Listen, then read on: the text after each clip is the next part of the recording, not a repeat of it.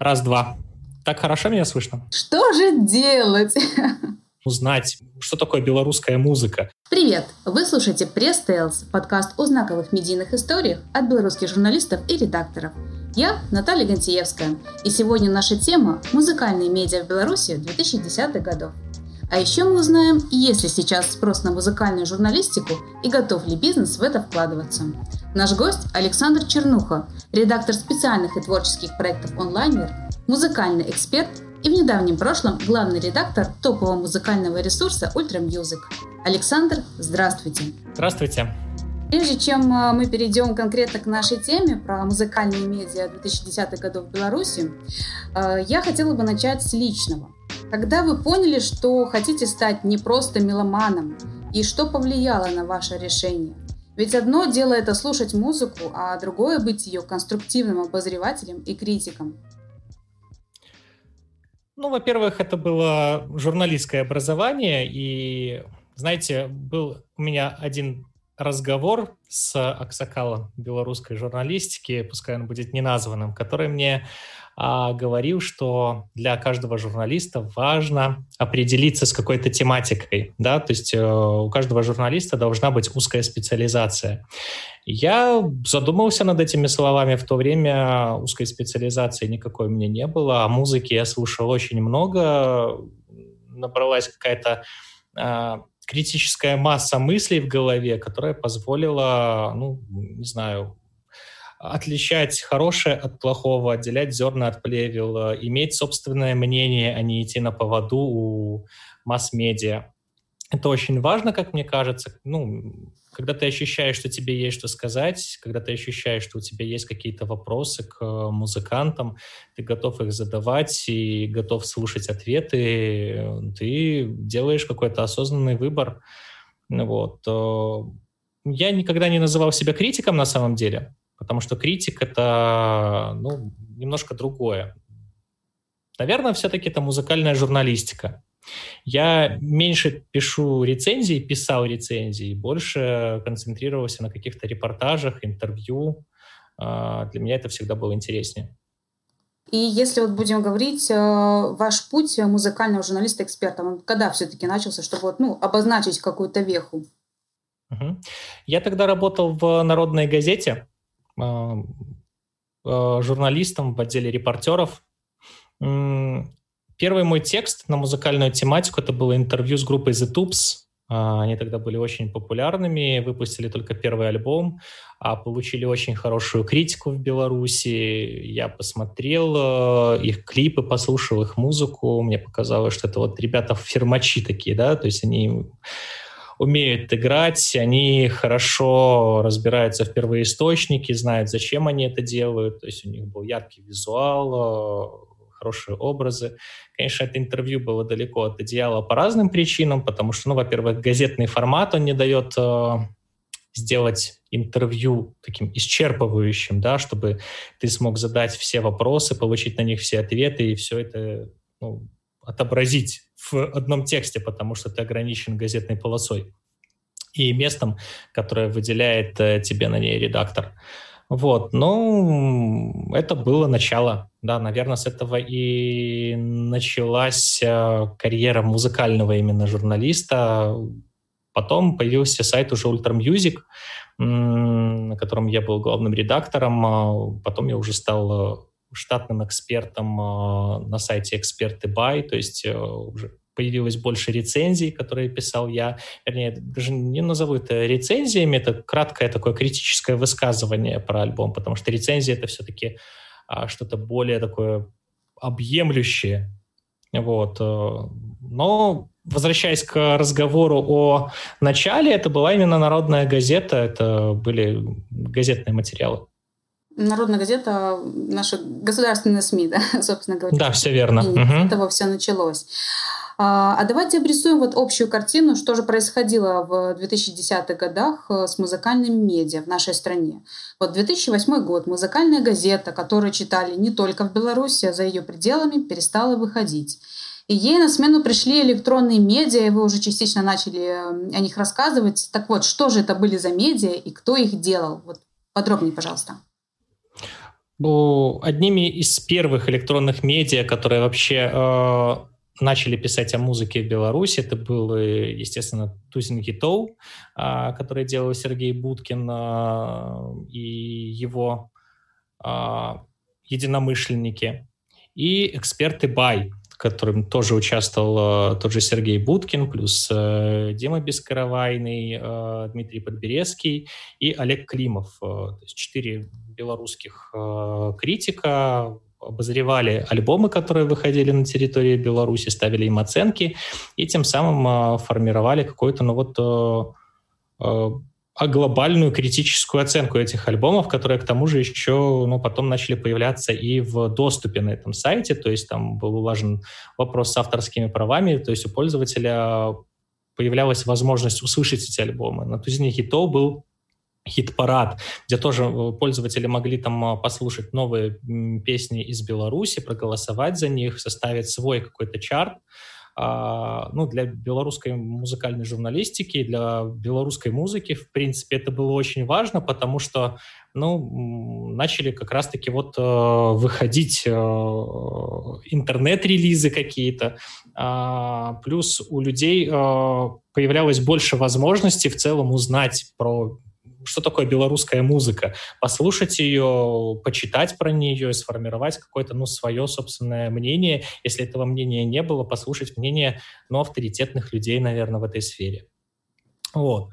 Ultra Music на тот момент существовал э, в качестве личного блога Вячеслава Родионова.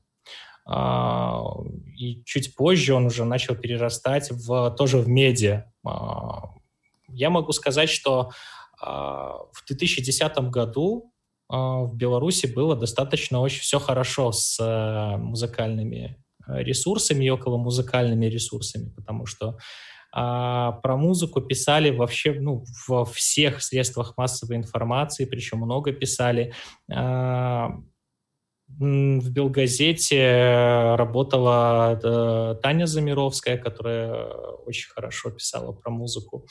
Вот. Э, были какие-то э, нишевые ресурсы, которые тоже э, писали о тяжелой музыке, например, был сайт Hit Killer, который сейчас в таком полузамороженном состоянии. То есть, ну, все активно очень развивалось. Плюс еще была целая музыкальная редакция на Еврорадио, то есть несколько людей писали исключительно про музыку, делали репортажи с концертов, э, все развивалось э, очень хорошо, я бы так сказал. И если мы вернемся к Ультра Music, э, про который вы начали вот рассказывать, uh-huh. и каким образом вот вам удалось превратить, собственно говоря, блог да, человека в не то что достаточно, а в крупнейший музыкальный ресурс страны. Вот можно об этом рассказать? Да, а, движуха вокруг Ultra Music э, появилась э, незадолго до моего прихода, то есть э, Вячеславу начали писать люди, а, которые хотели по каким-то причинам писать про музыку, а, которые хотели ходить на концерты и делать фотографии с них. Вот. Но все это было на таком, на очень любительском уровне, без четкой периодичности. То есть это все равно такой ну, сайт, который обновляется, достаточно редко был. А, я наткнулся на него в интернете, написал Славе и предложил работать вместе. Причем сразу сказал ему, а давай я буду главным редактором. Слава согласился, и мы начали работать. То есть, ну, все начиналось с каких-то чисто таких э, обыденных э, деталей. То есть нужно было э, собрать команду, а, которая бы действительно хорошо, действительно качественно и а, целенаправленно писала про музыку. А, сложность была в том, что Ultra Music всегда существовал как некоммерческий ресурс, то есть никто не получал денег за свою работу. То есть нам нужно было найти авторов, которые м, хорошо бы писали про музыку, при том, что это было бы их хобби. Вы понимаете, насколько это нереальная задача, но э, у нас всегда было пул журналистов из там, 5-6 человек, которым я мог позвонить, сказать, вот завтра ты давай сходи на этот концерт, завтра ты давай сделай вот с этим интервью, а сегодня, ну вот давай вот так, так. А напиши вот эту новость, пожалуйста, если у тебя есть свободное время. Плюс всегда находился фотограф, который мог э, поехать на концерт, а, в который всегда мог поехать на интервью, сделать какую-то съемку и оперативно ее прислать. Ну, это выглядит сейчас достаточно идеалистично, потому что, ну, вот мне сложно представить, что в 2020 году что-то сможет существовать вот на таких условиях. Но так или иначе оно существовало, мы смогли сформировать какую-то четкую э, сетку а, у нас была четкая рубрикация прописанная, постоянные рубрики, которые выходили, там, ну, допустим, раз в две недели, раз в месяц мы их постоянно, регулярно делали. Плюс э, нас обеспечивался вал публикаций за счет того, что многие группы писали на почту, предлагали новости о себе. И ну вот со временем, со временем, благодаря какому-то уникальному контенту, который мы делали, благодаря интересным рубрикам, благодаря новостям мы не обходили стороной ни один из стилей, не писали только про тех, кто нам нравится, допустим. Мы сформировали ну, достаточно такой стабильный поток трафика, то есть ну, на очень вменяемых на то время цифрах для нишевого медиа, что-то около там, 3000 уникальных пользователей в сутки в 2012-2013 году это было очень неплохо. Ну и никто не мог нам составить конкуренции вот в этих цифрах. Угу. И вы сказали про команду и неоднократно упомянули мы, мы, а можем мы узнать имена этих героев, которые бесплатно делали крупнейший музыкальный ресурс? Да, конечно, э, многие из этих э, ребят приходили вообще, в принципе, в журналистику, не только в музыкальную журналистику, а в принципе в медиа. Это было первое место, где они столкнулись с журналистикой. А, с нами работал Женя Карпов. А, позже, после того, как Ultra Music не стало, он работал на Тутбае, потом а, ушел в IT-сферу и сейчас ну, руководитель достаточно крупного IT-проекта. А, Женя Лугуновская, которая писала для нас и была одновременно корректором, а, она сейчас шеф-редактор журнала «Уэ Минск». Вот. Э, Тамара Колос э, регулярно писала для нас тексты, и сейчас она э, руководитель 42 Тутбай, насколько я понимаю. Вот. А, Многие, многие фотографы с нами работали. Денис Зеленков регулярно для нас фотографировал. Э, Павел Медведев, один из лучших свадебных фотографов в Беларуси, тоже постоянно для нас делал э, фотографии. А на самом деле на, народу было много вокруг этого всего. А, один из э, тоже авторов наших, э, Коля Янкойтин, сейчас на Яндекс Музыке работает. То есть, ну, все ребята сейчас э, на достаточно хороших позициях в медиа или около медиа, поэтому ну, это приятно очень осознавать, что вот э, школа Ultra Music, она вот так вот сказалась на дальнейшей карьере ребят в том числе. Здорово. Ultra Music также был учредителем одноименной музыкальной премии. А чья была идея создать такую премию? И вот сейчас как вы можете оценить вообще результаты? Насколько она нужна была? Как ее оценивали даже в музыкальных кругах? Э, ну, любая музыкальная премия э, важна и нужна тогда, когда она дает какую-то ощутимую пользу для музыкантов. То есть они получают либо какое-то денежное вознаграждение, либо а, какое-то ну, э, достаточно масштабное признание. И ни одна из существующих там в СНГ музыкальных премий этого такого признания, ну, вообще в принципе не дает. То есть э, была когда-то рок-коронация, а, авторитетная премия, вокруг которой многое было закручено. Если ты получал рок-корону, естественно, про тебя писали все про, как про героя и т.д. и т.п. А, в эпоху интернет-медиа такие премии в принципе невозможны. Поэтому, ну, это в любом случае какая-то очень нишевая история, когда вот э, музыкант э, получает, допустим, какое-то ощутимое благо за то, что он победил э, в премии, и после этого уже считает ее авторитетной. Наша премия начиналась с концерта в клубе «Граффити». То есть это была очень такая, очень нишевая история, но потом мы решили выходить на новый уровень и провели ее в Репаблике. Это была просто катастрофа. Мы э, пригласили туда, по, нашим, по нашему мнению, очень хороший состав музыкантов. Это, по-моему, был 2011 год или 2012, я сейчас не смогу точно сказать, но на этой премии играли «Петля пристрастия», «Троица», а, «Помидоров», а, то есть, ну, вот такие вот э, группы, которые сейчас вот прям вот на слуху. Но по билетам на эту премию пришло что-то около 90 человек. И это были ну, серьезные финансовые потери. А, следующая премия проходила уже в клубе «Центр», ныне несуществующем, и вот она была, мне кажется, более-менее приближенной к а, выходу в ноль.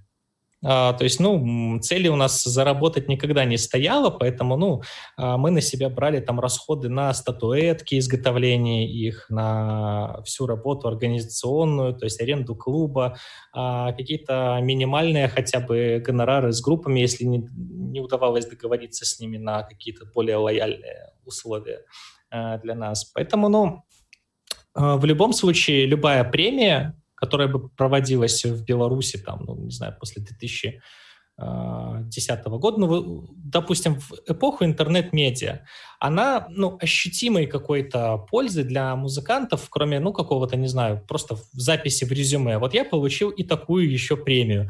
Она, ну, ничего, в принципе, не приносила. Mm-hmm. Это скорее была такая имиджевая история для самого медиа. То есть, ну, ты организовываешь движуху, у тебя э, висит какая-то минимальная наружная реклама, то есть э, группы рассказывают в своих соцсетях о том, что они участвуют вот в этой премии. То есть, ну, ты получаешь какой-то э, имиджевый приток пользователей на ресурс, и узнавая, на узнаваемость его это тоже каким-то образом влияет. Ну, как минимум людям, которые получили эти премию, точно было приятно. Э, Александр, вы один из немногих в Беларуси журналистов, это на самом деле так, которые брали интервью у мировых звезд. Э, как удалось на них выйти? Какие сложности были при подготовке и во время интервью? Э, знаете, про мировых звезд я бы вот так вот с уверенностью не говорил, потому что ну, у меня было достаточно ограниченное количество вот именно с мировыми звездами интервью. Да? Я бы говорил про звезд СНГ, а, потому что, ну, здесь достаточно, да, были интересные истории и моменты, ну, где-то где-то партнеры сами предлагали эти интервью, когда ну, была такая возможность. Э, где-то ну, удавалось просто договориться через концертное агентство, а где-то просто воля случая была. А, я единственный человек, наверное, за последние лет 7 или 8, который брал интервью у Макса Коржа а, по чистой случайности, потому что нас а, пригласили его ребята а, снять э, сюжет про то, как они там делают какой-то ролик к своему концерту во Дворце спорта. Мы туда поехали просто на бум и обнаружили э, там Макса одинокого, который сидел с, возле ноутбука. Вот. И я просто предложил ему пойти просто рассказать, что здесь за движуха такая происходит, будет происходить, вернее. Вот. Он согласился, и мы с ним пошли разговаривать, и в процессе этого разговора я понял, что у нас идет интервью. Вот. Э, фактически это текстовое интервью, которое родилось из 15, по-моему, минутной диктофонной записи, причем сам Корж этого не ожидал. Вот, э, говорит, я что-то много тебе всего наговорил, ну ладно, пускай уже. Вот, э, поэтому, ну, иногда вот такой случай, он многое решает на самом деле. Больше к Коржу никому не удавалось подступиться. Насколько я знаю, и Дудь э, несколько запросов делал на интервью, но всегда получал э, отказ. Ну, вот как-то так. А, интервью на самом деле разные бывают. Иногда все очень гладко проходит. Например, одно из моих лучших интервью было с Александром Цикало. вот, человеком с огромным бэкграундом, начиная там от кабаре до от академии, заканчивая сериальной историей, в которой он сейчас один из лучших в России, если не лучший. Это мега-профессионал, который, несмотря на то, что на, на регулярный четырехчасовой э, сон э, и внешнюю усталость, говорит очень трезвые вещи. Если одергивает журналиста, то очень корректно и так, что ты понимаешь, что ну, эту тему он просто не хочет трогать, давайте просто про другое что-нибудь поговорим. И в итоге у тебя получается цел, э, цельное интервью, которое, ну вот вообще, в принципе, не нужно никак там э, обрабатывать, потому что, ну, я к обработке интервью, в принципе, отношусь очень скептически и никогда там э, не лезу в речь собеседника, то есть э, все мои интервью — это практически стенограмма разговора нашего, за исключением каких-то стилистических правок, которые на содержание никак не влияют. И я убежден, что так оно и должно быть. Это именно интервью, а не компиляция из каких-то фраз и обрывков. Вот, поэтому, ну, Цикало — это один из самых грамотных и профессиональных собеседников, спикеров э, в моей карьере. Но были какие-то интервью, когда там, допустим, э, организаторы концерта предложили 10 минут э, интервью со Светланой Лободой, мы такие огрызки не очень любим, потому что ну, ни к чему хорошему они не приводят. Но здесь, ну, просто, э, ну, спикер достаточно топовый, мы согласились, и в итоге э, в час ночи после публикации этого интервью менеджер Лободы выносила мне просто мозг, э, орала в трубку о том, какие мы непрофессионалы, потому что сфотографировали Светлану и написали, что у нее а, круги под глазами из-за усталости, хотя ну, об усталости Лободы говорили. а, очень много, а круги были визуально просто заметны, и ну, никакой желтизны в этом нет, это просто ну, констатация факта. А, нас, естественно, требовали убрать это все из текста, но это не в наших правилах, мы не стали этого делать, но разговор у нас был достаточно веселый. А, я уж не стану его содержание дословно пересказывать. А, вот. Э, ну, таких, таких историй бывает очень много. Иногда просто, ну, спикер вдруг э, включает вот такую серьезную звезду и начинает э, ну, диктовать свои условия, мол, ну, я сейчас у меня не получается прочитать текст, я потом его когда-нибудь прочитаю. Ну, тоже иногда приходится принимать достаточно жесткую позицию для того, чтобы, ну, интервью вышло в срок и вышло таким, какое тебе хочется. А интервью с Depeche Mode, а, вы же его делали? Я да, я делал интервью с Depeche Mode, но я не очень люблю такие интервью, потому что это для группы это конвейер. Uh-huh. Фактически это был пресс-тур, организованный концертным агентством а, Atom Entertainment, которое везло в Минск группу. И это была глобальная конференция для СМИ из всех а, стран, где группа будет выступать. То есть там было очень много журналистов.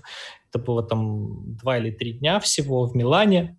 А, ну и фактически перед тобой сидит звезда а, у которой до тебя было, ну, может, 10, может, 15 журналистов. Э, на каждого по 10-15 минут э, времени.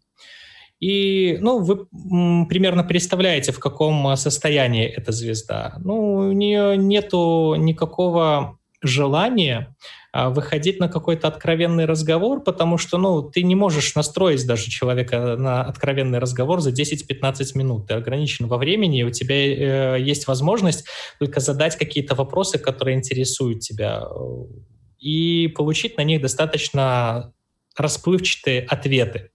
Ну, мы решили просто пройтись по разным темам, спросить про старый мем DP Шмот, э, про любовь э, Флетчера к футболу и вообще э, всю эту околофутбольную тематику. Ну, это такое очень программное интервью. У меня нету вообще никаких эмоций по этому поводу, потому что, ну, как правило, звезды такого уровня говорят откровенно и искренне, только когда у них есть э, договоренность на какой-то мега-эксклюзив с э, крупным изданием, когда это в их интересах. В противном случае э, это просто отстраненный взгляд, мысли о чем-то своем и очень корректные такие обтекаемые ответы, из которых ты ну, мало чего можешь получить путного для себя. Ну и плюс очень много обговаривается на берегу, то есть ну вот про это я не хочу говорить. Ну, ты в любом случае сам выбираешь, нужно тебе это или нет. Если ты а, считаешь, что без этой темы твое интервью никому не надо, то ты просто отказываешься. Такое тоже было в, в нашей практике. Если ты считаешь, что и без этой темы интервью окей, будет интересным или, ну, просто нужным, да, за счет вывески, то ты на него соглашаешься, принимаешь правила игры. Вернемся к музыкальным медиа. Проект «Эксперты Бай», про который вы тоже э, чуть ранее говорили, вы были его штатным экспертом. А насколько этот проект был вообще популярен, значим, и нужно ли что-то такое сейчас? О популярности музыкальных медиа в Беларуси ну, не приходится говорить, потому что, ну вот я вам сказал порядок цифр э, на Ultra Music. Ну, вы можете судить о популярности самого популярного на тот момент э, нишевого ресурса, да. Ну и можете потом уже какие-то выводы делать э, про остальные. Эксперты Бай важен был э, и значим э, другими вещами. Э, Эксперты Бай, по сути, каталогизировал белорусскую музыку, создавал, создавал каталог. Э, в одном месте ты мог послушать музыкальный альбом, прочитать про него, а, посмотреть отзывы пользователей. И это очень важная вещь. А, это вещь, которая, ну вот, и сейчас необходима как воздух вообще, в принципе, в музыкальной движухе белорусской, потому что, ну, таких сейчас мест просто нету. Никто всеобъемлюще не, не пишет про музыку, никто ее не каталогизирует. И в этом плане эксперты Бай, ну вот прям вот э, очень необходимы были. Конечно, это на каком-то этапе стало выглядеть очень архаично, потому что ну, сайт э, не делал никаких редизайнов, он был ну, достаточно таким старомодным в визуальном плане, э, но со своей главной функцией он, мне кажется, справлялся достаточно хорошо. Ведущие мировые музыкальные медиа Rolling Stone и New Musical Express издаются до сих пор. Конечно, тиражи упали, но тем не менее известность их и авторитет по-прежнему сильны. А вот как вы думаете, чего кроме финансов не хватает нашим музмедиа? Например, у той же музыкальной газеты были вполне все шансы стать вторым New Musical Express на постсоветском пространстве. Во-первых, э, музыкальные медиа, как я говорил, э, в Беларуси, это очень нишевая тема. А, тема, ну, в которой много упирается в финансы, как и в э, самой музыке белорусской. Да? То есть если белорусской музыке продюсерского института нету как такового, поэтому нету, ну, вот такого, не знаю, профессионального потока. Вот он сейчас формируется, да, мы можем за этим наблюдать, потому что появляются группы новой формации, в которых, ну, очень мощный менеджмент, которые работают над этим очень много. Ну, также, мне кажется, и с а, музыкальными медиа. А, музыкальные медиа должны за счет чего-то жить. На голом энтузиазме долгое время ничто, ничто не существует. А, жить они готовы ну, за счет какой-то рекламы, наверняка, или спонсорской помощи, или грантов. Есть три, в принципе, самых таких очевидных а, способа монетизации проекта. Если мы говорим про рекламу, то здесь нужен рекламный отдел рекламный отдел должен, ну, не знаю, что-то, чем-то питаться, например, да, он не будет сидеть и работать на перспективу полгода для того, чтобы там а, медиа вышло на хоть какую-то окупаемость и а, чтобы эти люди начали платить себе зарплату. А если касаться, ну, конкретных каких-то вещей, то, ну, допустим, на Ultra Music мы очень много предлагали, допустим, тем же концертным агентствам, ну, купить у нас баннерные места был такой очень долгий процесс э, переговоров. А, ну, причем мне кажется, что выгода от этого очевидна, потому что речь идет о а, целевой аудитории вот такой вот аккумулированной, да, то есть сублимированная целевая аудитория сидит на музыкальном ресурсе. И кажется, баннер э, концертного агентства, но он вот он прям вот как бы в эту ЦА и ударяет. Но концертное агентство всегда предлагали нам бартер. Говорят, ну вот давайте мы вам билетиками отгрузим, а, и все.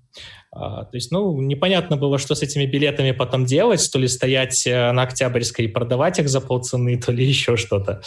А второй вариант – это спонсорская помощь. Здесь, ну, тоже очевидная польза для каких-то ну, больших бизнесов, которые могут лоббировать свои интересы через музыкальные медиа.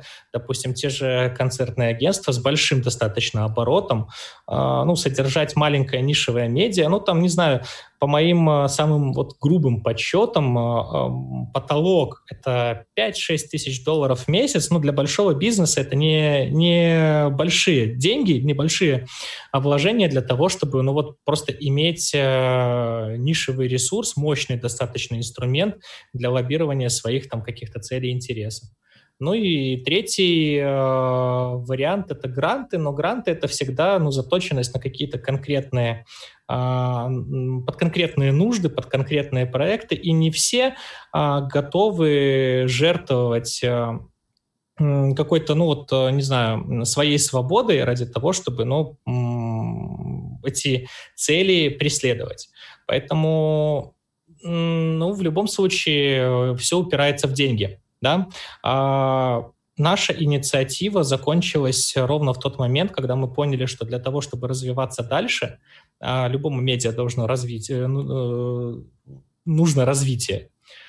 А, мы поняли, что вот у нас есть потолок, и для того, чтобы э, его пробить, нужно увольняться со своих работ и полный рабочий день, full time просто посвящать музыкальной журналистике. А, ни у кого не было подушки безопасности и каких-то, ну, таких вот ощутимых э, представлений о том, как э, монетизировать ресурс, поэтому мы приняли решение его закрыть. Перед самым закрытием в 2015 году мы сделали, кстати, спецпроект. Это первый вот вообще монетизированный проект в истории uh, Ultra Music был, он же последний. То есть у нас была серия uh, материалов uh, с Atlant Telecom, то есть брендированных. Uh, ну и после этого мы закрылись. Так, э, так а что за спецпроект, если чуть подробнее? Спецпроект был uh, построен на контрастах, то есть, допустим, мы uh, сажали в одном месте двух музыкантов белорусских э, и предлагали им послушать один и тот же альбом. То есть э, вот у нас первый выпуск был э, с Александром Тихановичем и Александром Кулинковичем, которые слушали альбом Мэрилина Мэнсона и рассуждали о нем. То есть, ну, это было весело, плюс, ну, это контраст такой, да, то есть в каком-то роде и Александр Тиханович и Александр Кулинкович делали панк-рок.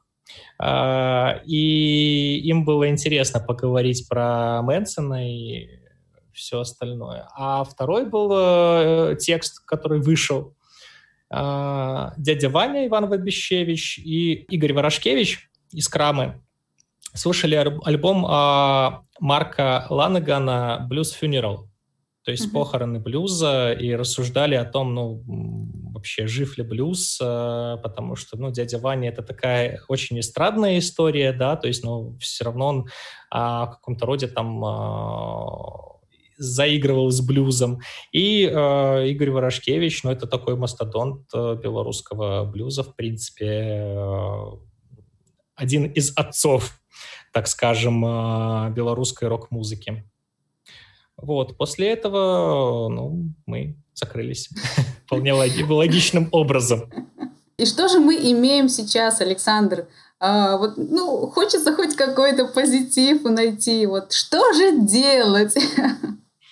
Что же делать? А, ну, что мы имеем сейчас? Давайте для начала с этого начнем. Mm-hmm. Мне кажется, что белорусские, крупные белорусские медиа начали писать про музыку гораздо чаще чем писали, там, допустим, лет пять назад, шесть. А, это очевидно. На Тутбай на онлайнере выходят а, музыкальные обзоры, выходят много интервью а, и других жанров, ну, которые призваны популяризировать именно белорусскую музыку.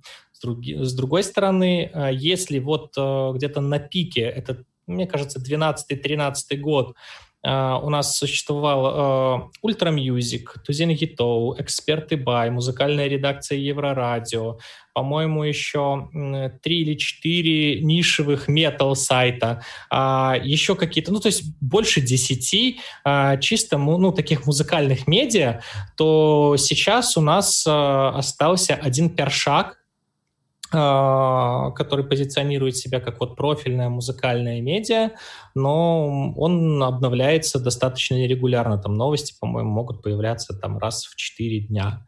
А, это, ну, мне кажется, что спрос на белорусскую музыку гораздо больше, чем предложение музыкальных медиа в данный момент. Мне кажется, что а, есть какой-то, ну, предпосылки для появления чего-то, но для этого чего-то нужно несколько факторов. Во-первых, а, команда единомышленников это не должны быть вот просто вот такие наемные рабоч... работники, которые, ну, хорошо, профи, которые хорошо делают свою работу, но делают ее потому, что, ну, вот им платят, да, потому что, ну, вот это для них а, только вот денежная история. Это должны быть люди, ну, по-белорусски апантаны, да, одержимые музыкой, которые готовы писать про музыку и делают это достаточно вот как бы регулярно. А второе, это, естественно, поддержка со стороны бизнеса. Да? Бизнес должен понимать, что это нишевая история, и здесь важен а, не охват в целом, а важна именно целевая аудитория такая рафинированная, прям, которая приходит сюда именно за музыкой. И если цель музыка, оно таких бизнесов, по моим ощущениям, ну, хватает, то, ну, покупать там какую-то рекламу, ну, почему бы и нет. Это, это достаточно логично, мне кажется. А, в-третьих, а, ну, мне кажется, что должна сформироваться какая-то, ну, вот аудитория, а, регулярная аудитория, которой интересна музыка и которой интересно читать про музыку. Потому что мы сейчас находимся в очень сильной зависимости от российского рынка. И э, во многом э, людям интересно то, что происходит в соседней стране, не здесь.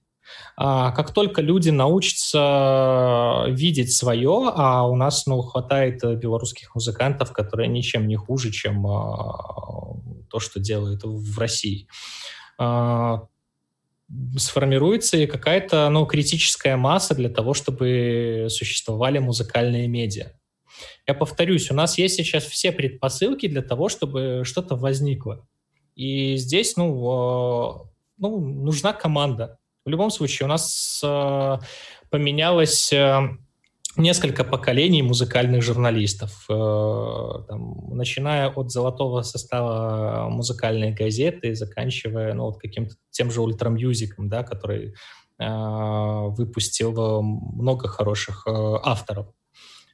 Для того, чтобы появилось что-то еще, нужна новая волна. Нужны люди, которым это интересно, которые готовы писать, которые не боятся делать ошибки, а ошибки в любом случае будут, э, которые хотят экспериментировать и у которых есть свое мнение. Это тоже очень важно. И если мы э, вот к вопросу про бизнес. Э, вы говорили, что, в принципе, есть интересные э, нишевые темы, куда бы бизнес мог вложить деньги. А готов ли, собственно говоря, сам бизнес и хочет ли это ключевое э, вкладываться в музыкальные медиа или музыкальные направления? Вот ваше мнение. Ну, насколько, насколько я знаю, на Першаке в, выходят периодически какие-то проекты, а, совместные с бизнесом. А, любая компания, которая делает наушники, беспроводные колонки, которая организовывает мероприятия а, или делает что-то еще около музыкальное, это потенциальный рекламодатель для нишевых сайтов. Ну, мне кажется, что лучшей и благодарной аудитории ну, сложно найти. Угу. В любом случае, ну, это, это очевидно, мне кажется, и люди, которые вот э, нацелены на э, тусовки, на движуху, на концерты, они, ну, мне кажется, должны отдавать себе отчет в том, что музыкальная медиа — это вот прям, ну, вот про молодежь, это про активную аудиторию, это про э, аудиторию, которая покупает много гаджетов, э, которые ими активно пользуются. А если будем говорить про белорусов в целом, э, вот во что, кого они готовы вкладываться, вот э, вашу оценку, какую бы вы дали? Ну, не только же Макса Коржа, может быть, или Лободу, вы э, про музыкальное пристрастие? Ну да, да. Слушайте, сейчас все вышло в э, гораздо более нишевую среду.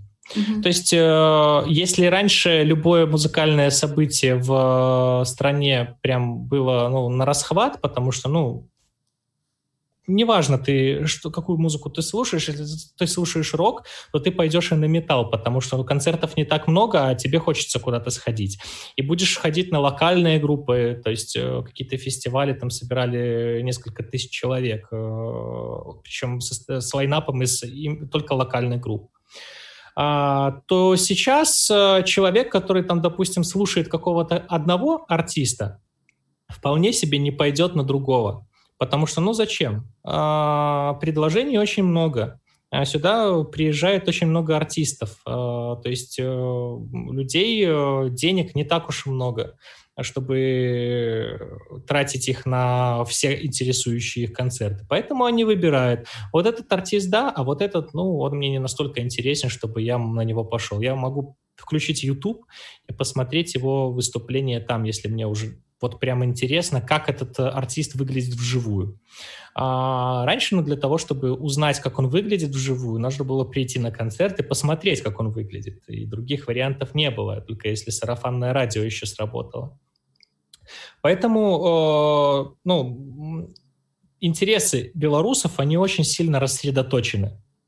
А, все это рассеяно, и ну, собрать воедино может, ну, я не знаю, но только какой-то медиа, который аккумулирует вообще все, который пишет и про Макса Коржа, и про, не знаю, э, какие-то там группы вроде, там, не знаю, Anal Grind, простите за выражение. Ну, почему, хорошее. Да.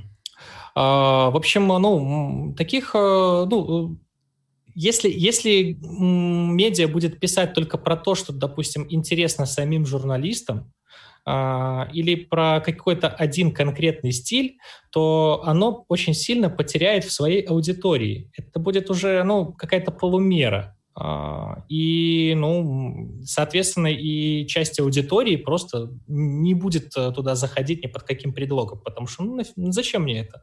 Там не пишут про то, что интересует меня, не знаю, там про психоделический э, шведский рок 70-х. Э, вот. Э, мне только это интересно, допустим. А группа ЛСП меня вообще не интересует. Ну, все, все, все логично и все построено на а, предпочтениях. И эти предпочтения просто ушли вот в разные стороны вообще. Если говорить вот в принципе про э, то, как сейчас э, музыкальная среда в Беларуси, можно сказать, что представлены уже все направления? Или все-таки чего-то вот можно было бы больше добавить? Э, может быть, вот что вы скажете? Я очень счастлив, что в Беларуси э, не так много, как могло бы быть, калькированного рэпа новой школы да, потому что, ну, вот тот вал, который э, идет из России, он, в принципе, должен был бы спровоцировать э, появление какой-то, ну, вот э, массовой движухи, но она не настолько массовая, на самом деле, это даже хорошо.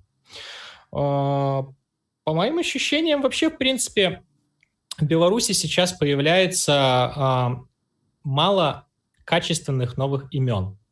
Mm-hmm.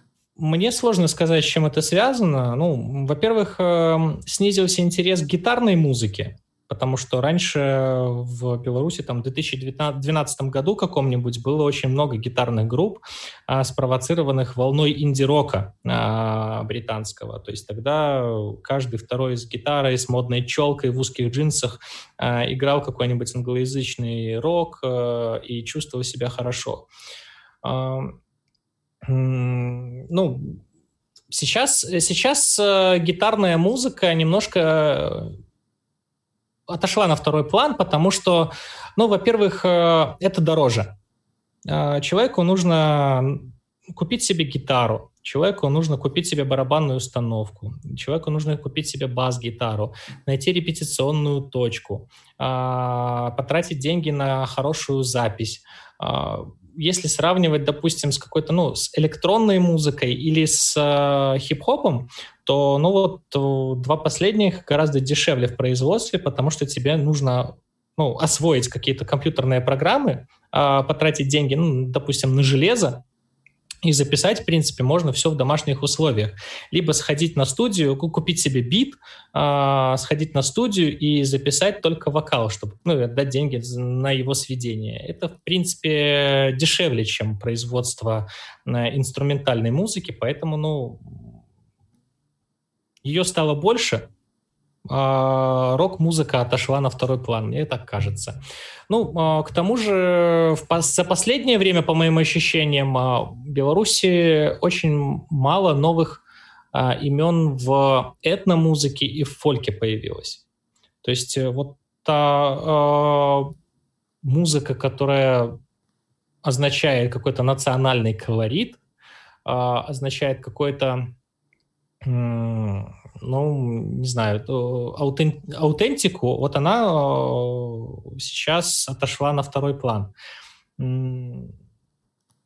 Кстати, вот возвращаясь к вопросу про гитарную волну, здесь, э, ну, многие смогут со мной поспорить, потому что на самом деле очень... Вот сейчас несколько групп э, прямо попали в волну, и стали популярны достаточно на Западе. То есть даже «Длина волны», «Молчат дома», «Нюрнберг», э, «Супербес» — это группы, которые прям пробились на Запад. Но многие из них начинали играть уже достаточно давно. И это не совсем а, новые музыканты, да, то есть а если говорить там про появившихся за последний год, то их не так уж и много. А, кстати, вот э, какое-то затишье на метал-сцене, потому что метал-комьюнити в Беларуси было всегда достаточно крепким и таким сбитым, потому что ну, и групп было достаточно много, и сами металлисты по себе это очень дружный народ, и нишевых ресурсов было очень много.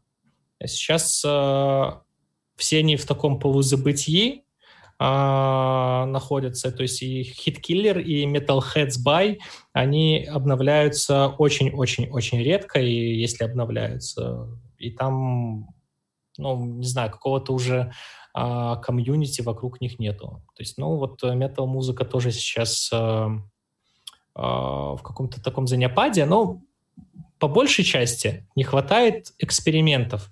Неважно, какой это будет стиль, какое направление, какой жанр, а, мне кажется, что э, белорусской музыки сейчас э, мало харизмы, мало я, мало собственного лица. Александр, большое спасибо, что поделились историей и историями.